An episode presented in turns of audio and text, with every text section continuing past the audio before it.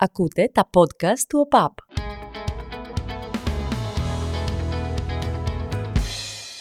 Το Σεπτέμβρη του 2000, συγκεκριμένα την 3η Σεπτέμβρη του 2000, τα πράγματα στον κόσμο ήταν εντελώς διαφορετικά. Μάλλον όχι εντελώς, αλλά ήταν σίγουρα πολύ διαφορετικά από την καθημερινότητα που ζούμε σήμερα. Για την Ελλάδα, η 3η Σεπτεμβρίου είναι σίγουρα μια ιστορική μέρα, καθώς την 3η Σεπτεμβρίου του 1843 υπογράφει από τον βασιλιά Οθωνα το πρώτο σύνταγμα της Ελλάδος, επισφραγίζοντας ουσιαστικά τη μετάβαση της ελληνικής πολιτείας από την απόλυτη μοναρχία στη συνταγματική. Το 2000 το Πασόκ γιόρταζε 26 χρόνια από την ίδρυσή του και ήταν στην εξουσία τότε. Και στην Ελλάδα είχαμε δραχμές. Στο ποδόσφαιρο, φανταστείτε, ο Κριστιάνο Ρονάλντο ήταν 15 χρονών και πάλευε με τους συνομιλίκους του τότε για ένα επαγγελματικό συμβόλαιο. Ο Μέσι ταξίδευε από την Αργεντινή στη Βαρκελόνη για να ενταχθεί στη Μασία. Και στην Ανδαλουσία, ο Χοακίν Σάντσες Ροντρίγκες έκανε τον ντεμπούτο του με τη Ρεάλ Μπέτις. Έγινε γνωστός απλά ως Χοακίν. 23 χρόνια μετά, ο Χοακίν στα 42 του χρόνια συνεχίζει να αγωνίζεται και αποφάσισε στο τέλος αυτής της χρονιάς να αποχαιρετήσει την ενεργό δράση. Γενικά στο εντός έδρας προσπαθώ πάντα να βάζω ένα προσωπικό βίωμα στο αντικείμενο με το οποίο καταπιανόμαστε. Νομίζω ότι δημιουργεί μια μεγαλύτερη οικειότητα σε αυτό το κομμάτι.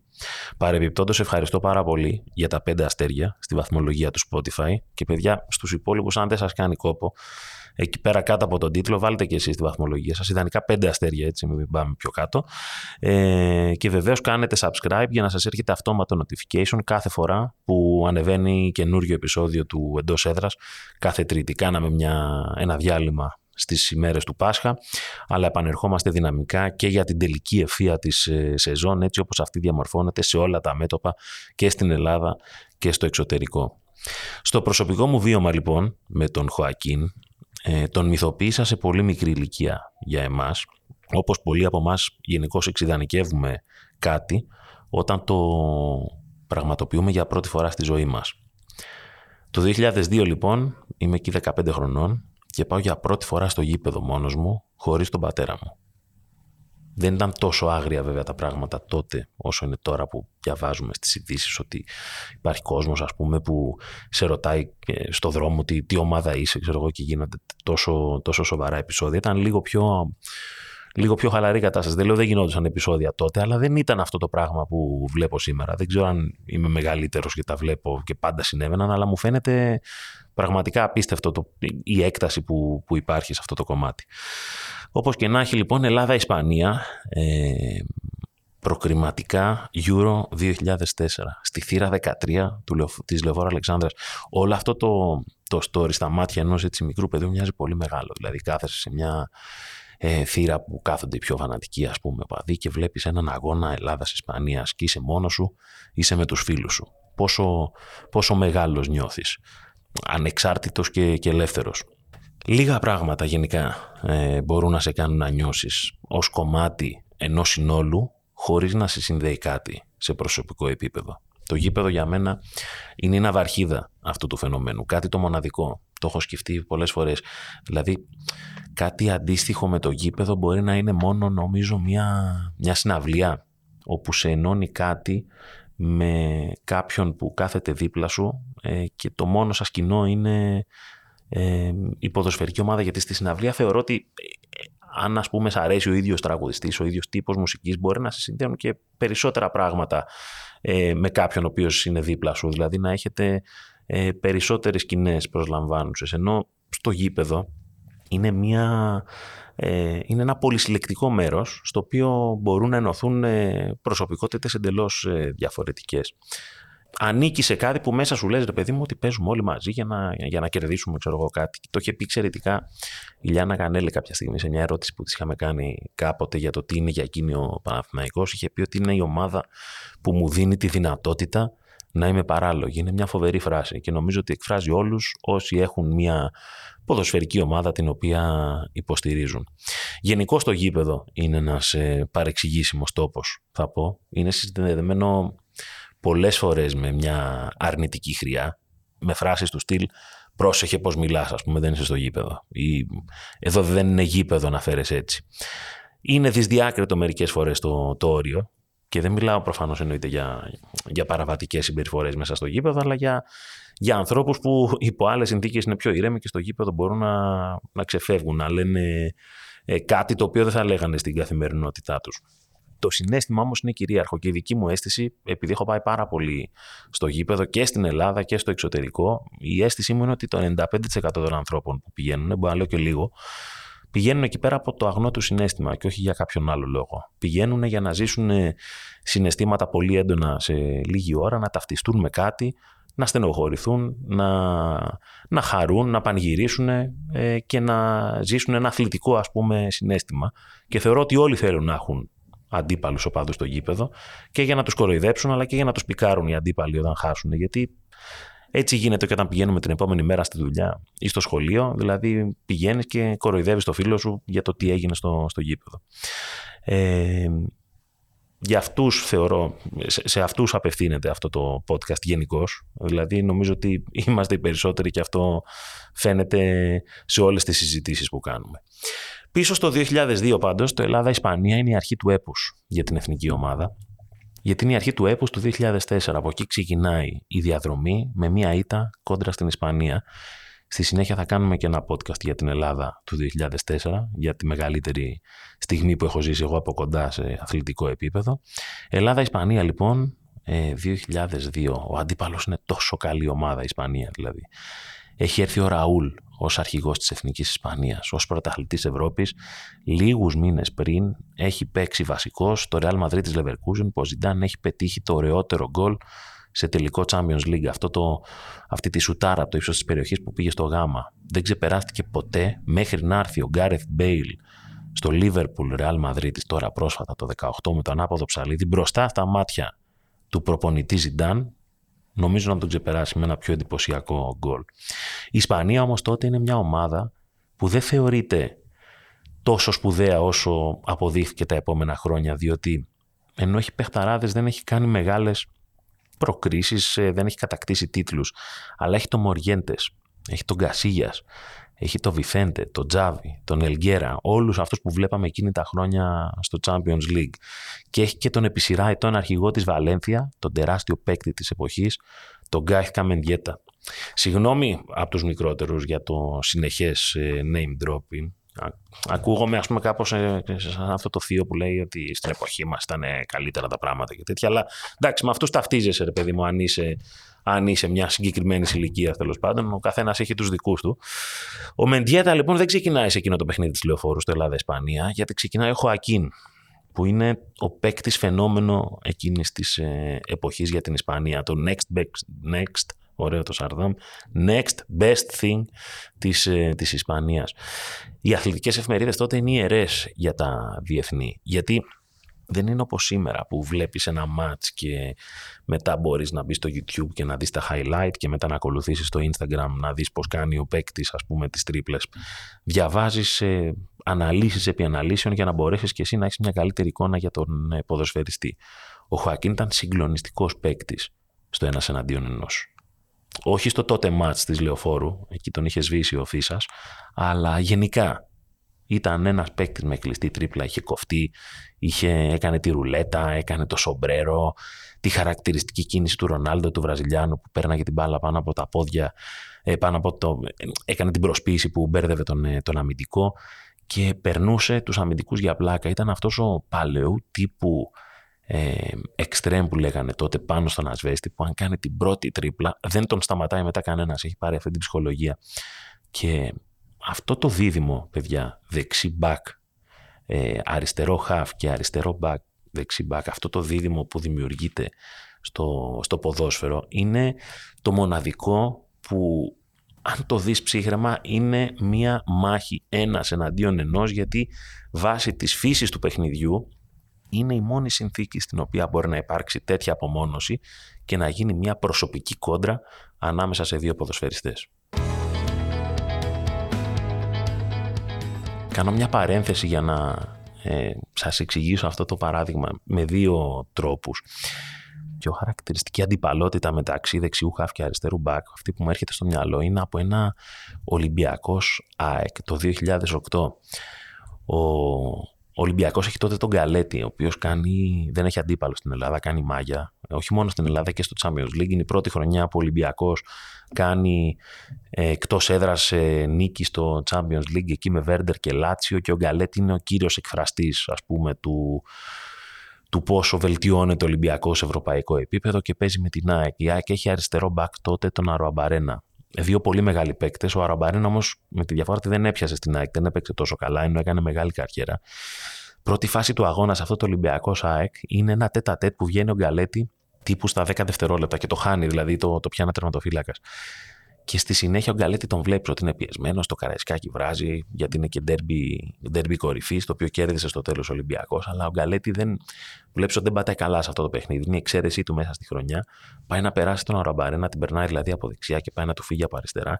Και του κάνει ο Αραμπαρένα αυτό που λέμε το αργεντίνικο μαρκάρισμα, το λίγο στα όρια, ας πούμε, του βρώμικου. Λίγο του πετάει κάπως αγκώνα πάνω στο στήθος και τον πέφτει ο Γκαλέτη και χτυπάει. Δεν είναι αυτό που λέμε να τραυματιστεί ο άλλος, αλλά είναι αυτό που σου λέει: ξέρεις τι, είμαι εδώ και ξανασκέψου πότε θα έρθεις να με περάσεις. Και σε εκείνο το μάτσο ο Γκαλέτη δεν παίζει καθόλου καλά. Είναι αυτό το παιχνίδι ψυχολογίας επιθετικού αμυντικού, το οποίο ανάλογα με το πώς θα ξεκινήσει αυτό το παιχνίδι, και κυρίως πιο παλιά, να πω την αλήθεια, δημιουργούσε μια συνθήκη αγώνα. Ο Χοακίν μικρός ήθελε να γίνει ταυρομάχος. Γεννημένος στο Κάντιθ της Ανδαλουσίας, το να θες να γίνεις ταυρομάχος σε εκείνη τη συγκεκριμένη γεωγραφική περιοχή, ασχέτως αν οι ταυρομαχίες πλέον, ας πούμε, περνάνε μια τεράστια αμφισβήτηση λόγω του βασανισμού που υπάρχει σε αυτά τα άγρια ζώα, τότε να είσαι σε αυτή την περιοχή και να θες να γίνεις ταυρομάχος είναι σαν να λέμε ότι θες να γίνεις ποδοσφαιριστής. Είναι κάτι τέτοιο αντίστοιχο ως προς το θέαμα που προσφέρεις. Και εκείνος που ήθελε να τον κάνει ταυρομάχο είναι ο θείος του, ο οποίος είχε το παρατσούκλι Ελτσίνο. Και ο Χοακίν στα πρώτα χρόνια της δικής του καριέρας αφιέρωνε τα πρώτα του γκολ στον θείο του. Ο Χοακίν έπαιξε 900 παιχνίδια στην καριέρα του και παίζει ακόμα, αλλά τα αφιέρωνε στο θείο, το οποίος έφυγε λίγες μέρες πριν από αυτό το Ελλάδα-Ισπανία που σας έλεγα προηγουμένως. Αντίστοιχο σκηνικό με τον Τάκη Φίσα να έχει σβήσει το Χοακίν στο Ελλάδα-Ισπανία του 0-2 στη Λεωφόρου είχε γίνει στο Euro του 2004, να θυμάστε, όπου ο Χοακίν τα είχε βάλει με το Φίσα και είχε πάει πάρα πολύ καλά. Είχε δημιουργήσει ένα τρομερό ρήγμα από την αριστερή πλευρά στο Φίσα, ο οποίος γενικά ήταν ένας από τους πιο συνεπείς αμυντικούς που μπορεί να συναντήσεις. Δηλαδή ήταν δυνατός, ήταν γρήγορος, δεν σε άφηνε να περάσεις, το παιδί μου, εύκολα. Και όμως ο Χοακίν είχε ένα τέτοιο ταλέντο σε αυτό που έκανε που σου δημιουργούσε μια πολύ μεγάλη δυσκολία, και είχε ταλαιπωρήσει πάρα πολλούς αμυντικούς κατά τη διάρκεια της καριέρας του. Η ιστορία του για μένα έχει ενδιαφέρον, γιατί είναι από εκείνους που το ταλέντο τους ήταν για να παίξει στις μεγαλύτερες ομάδες του κόσμου και να έχει πρωταγωνιστικό ρόλο. Έφτασε πολύ κοντά στο να παίξει σε δύο από τις μεγαλύτερες ομάδες της εποχής του και στη Real Madrid της. Έπεσε όμως πάνω σε έναν πάρα πολύ ιδιόρυθμο ιδιοκτήτη της Real Betis, ο οποίος δεν τον άφηνε, ας πούμε, να φύγει, ενώ υπήρχε μια συμφωνία. Και πολύ κοντά στη Chelsea του Ζωσέ Μουρίνιο. Μάλιστα, ο Μουρίνιο ήθελε να τον συναντήσει από κοντά τον Χοακίν. Ο Χοακίν είχε πει ναι και δεν πήγε ποτέ σε αυτό το ραντεβού, γιατί έλεγε ότι ήξερα ότι αν πάω θα πήγαινα στη Chelsea και τελικά δεν πολύ ήθελα να πάω. Οπότε τα χρυσά του χρόνια ο Χοακίν τα πέρασε στη Βαλένθια, μια ομάδα που το 2005-2006 εκεί πέρα ήταν πολύ κοντά στο τελευταίο της πρωτάθλημα που το πήρε εκεί πέρα το 3. Θεωρούσες δηλαδή ότι ήταν μια ομάδα που θα μπορούσε να πρωταγωνιστήσει με ένα μεγάλο παίκτη, αλλά για διάφορους λόγους ο Χοακίν εκεί πέρα δεν στέριωσε. Και μια σειρά από κέρυες αποφάσεις, οι οποίες εκείνη τη στιγμή μπορεί να μην είχαν την ίδια δυναμική όπως αυτή αποτυπώθηκε στο μέλλον, ο Χοακίν μπορεί και να διάλεξε έναν άλλο τρόπο από το να καθιερωθεί ως ένας από τους πιο σπουδαίους της δικής του γενιάς. Συνδέθηκε σε ένα παιχνίδι, θα πω, που το θυμόμαστε πολύ μέχρι και σήμερα, ή και να μην το θυμόμαστε πολύ, το φέρνουν στη μνήμη τους κάθε χρόνο. είναι το Ισπανία-Νότια Κορέα στο Μουντιάλ του 2002. Ένα από τα πιο διαβόητα παιχνίδια ποδοσφαίρου που έχουν γίνει ποτέ. Δεν θυμάμαι προσωπικά σε αγώνα παγκοσμίου κυπέλου να υπάρχει τόσο μεγάλη συζήτηση για διαιτητικές αποφάσεις όσο υπήρχε σε αυτό το Ισπανία-Νότιος Κορέα. Και μετά με το Νότια Κορέα-Ιταλία.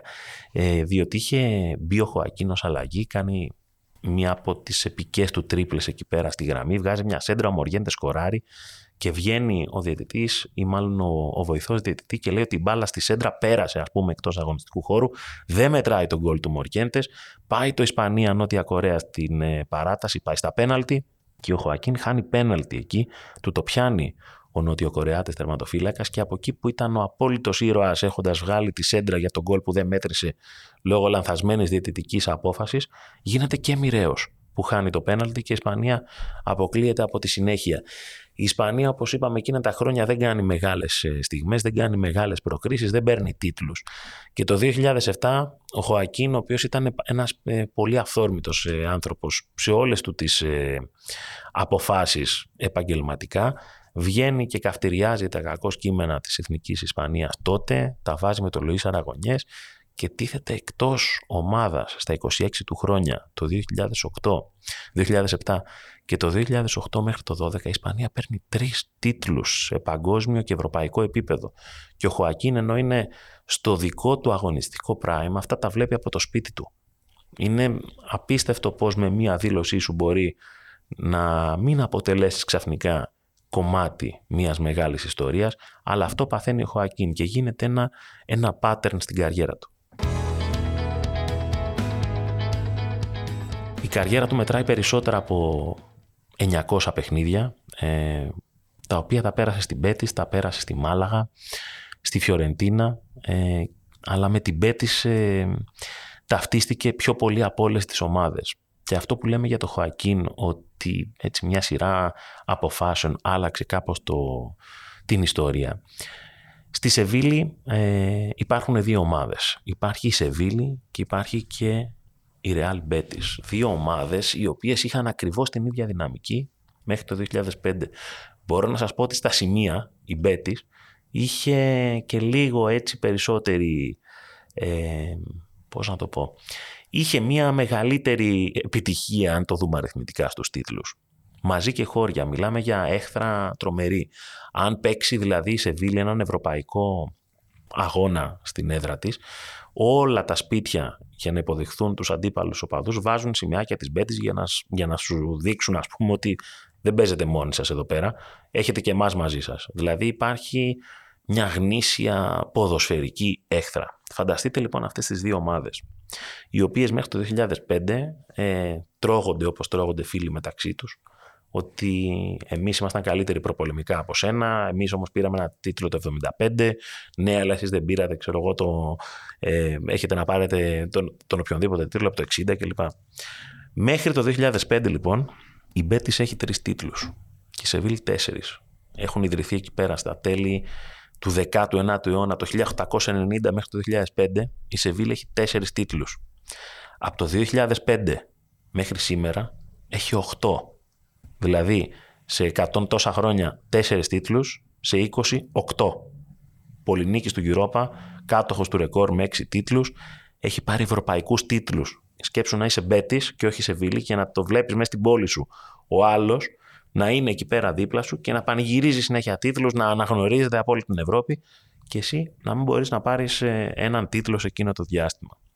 Συνδετικός κρίκος των 2 τελευταίων τίτλων της Μπέτις είναι ο Χοακίν.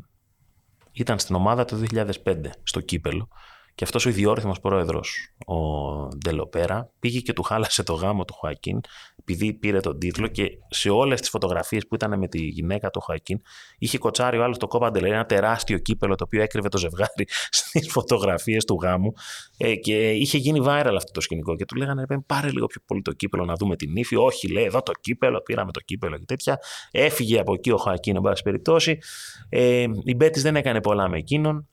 Χωρίς εκείνον μάλλον, και το 2015 μετά από Φιωρεντίνα και Μάλαγα κλπ. Γυρνάει ο Χοακίν στη Ρεάλ Μπέτις, η οποία ζει στη σκιά της Σεβίλης. Δηλαδή γίνεται το τρόλ του αιώνα. σου λέει ότι εμείς έχουμε αλλάξει επίπεδο, λέμε οι Σεβιγιάνοι, και εσείς οι Μπέτις έχετε μείνει πολύ πίσω, ρε παιδί μου. Δηλαδή δεν μπορείτε να μας ακολουθήσετε. Αλλά ο Χοακίν αρχίζει και ταυτίζεται πάλι με την ομάδα της καρδιάς τους. Σκεφτείτε ότι έκανε ντεμπούτο, όπως είπαμε, το Σεπτέμβριο του 2000, αλλά έχει πάει στην Μπέτις από το 1994. Δεν είναι γέννημα θρέμα Σεβίλη, έχει γεννηθεί στο Κάντιθ, αλλά είναι ένας άνθρωπος που είναι ταυτισμένος με τη Ρεάλ Μπέτις. Και στο πρόσωπο του Χοακίν, αυτή η γενιά οπαδών της Μπέτις βλέπει τον άνθρωπο που θα μπορούσε να παίξει παντού, ας πούμε, στο δικό του prime, αλλά δεν έφτασε τέλος πάντων μέχρι τη δική του κορυφή, αλλά είναι πάλι πίσω στη Σεβίλη. Και πώς αποδεικνύει την κλάση του ένας 36χρονος που γυρνάει, ας πούμε, στην Μπέτις. Αλλάζει θέση, φεύγει από τον ασβέστη που λέγαμε παλιά, έρχεται πιο πολύ στο κέντρο. Και ένα από τα πιο ωραία παιχνίδια που έχω δει είναι ένα Μπέτις Σεβίλη εκεί το 2018, όπου είναι 0-0, είναι πρεμιέρα. Το Μπενίτο Βιγιαμαρίν, η έδρα της Μπέτις, είναι ένα φανταστικό γήπεδο που έχει πάντα πάρα πολύ κόσμο. Έχει πολύ πιστούς οπαδούς η Μπέτις. Δεν τους νοιάζει τους οπαδούς αν παίρνει τίτλους ή όχι. Και μπαίνει ο Χοακίν στο 90. Κυρίως να κρατήσει την μπάλα, μην γίνει και τίποτα κλπ. Και παιδιά, στο 94, ψάξτε το να το δείτε, Μπέτις Σεβίλη 1-0. Βάζει ένα γκολ με το κεφάλι, πάει να πέσει στο γήπεδο και βγαίνει ο Χοακίν να πανηγυρίσει με τον κόσμο. Και κάνει 3 λεπτά να φύγει από τον κόσμο που έχει μπει μέσα. Έχει γίνει ένα ο Χοακίν με όλο τον κόσμο της Μπέτις. Πανηγυρίζουν τη νίκη στο ντέρμπι επί της Σεβίλης. Και είναι ο Χοακίν με αυτό το μπλε μάτι, το χαρακτηριστικό, ας πούμε, που λες ότι είναι ένας στους 1000 που έχει τέτοιο μάτι. Που έχει χαθεί τελείως μέσα στο πλήθος, αγκαλιές, φιλιά και τέτοια. Κερδίσαμε τη Σεβίλη. Και όμως δεν έχουμε κερδίσει ένα τίτλο. Και αυτός ο τίτλος έρχεται το 2021. Και ο Χοακίν είναι ο μόνος παίκτης στην ιστορία της Μπέτις που έχει πάρει 2 τίτλους με την ομάδα. Δηλαδή τους 2 από τους 5, μην φανταστείτε ότι έχει πάρει και τόσους πολλούς για να κάνουμε αυτή τη σύγκριση. Αυτός είναι ο Χοακίν, αυτή είναι η ιστορία του, αυτός είναι εκείνος ο παίκτης που τον κοιτάς και λες, ρε παιδί μου, εντάξει, θα μπορούσε να έχει κάνει αυτό το πράγμα, αλλά δεν πειράζει, είσαι αυτός που είσαι, έπαιξες μέχρι τα 42 σου, έπαιξες στο υψηλότερο επίπεδο και μπαίνεις σε μία ταύτιση για να σκεφτείς πώς ένας ποδοσφαιριστής, πώς να σας το πω, πόσο δύσκολο είναι για ένα ποδοσφαιριστή, ο οποίος έχει μάθει από τα 15 του να έχει ένα συγκεκριμένο τρόπο προπόνησης, ένα τρόπο ζωής, ένα τρόπο διατροφής, το τι θα κάνει το πρωί, πώς θα μυρίσει τον γκαζόν, πώς θα φοράει τα παπούτσια κάθε μέρα στην προπόνηση.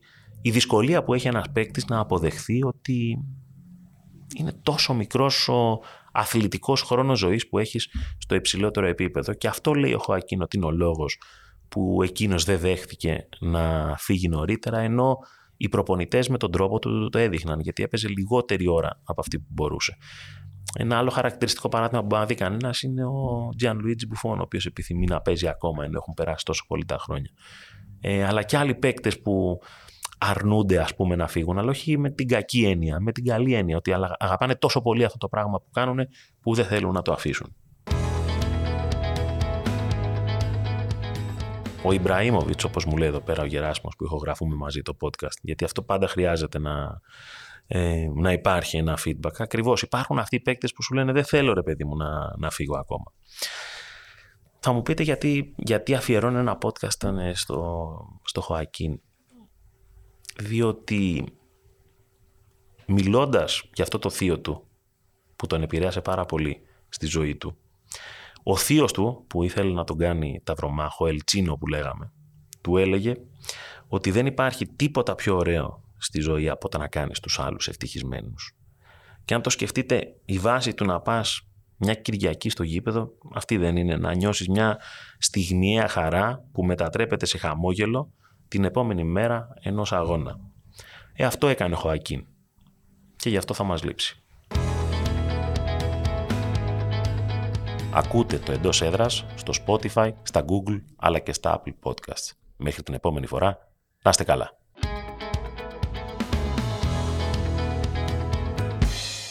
Ακούτε τα podcast του ΟΠΑΠ.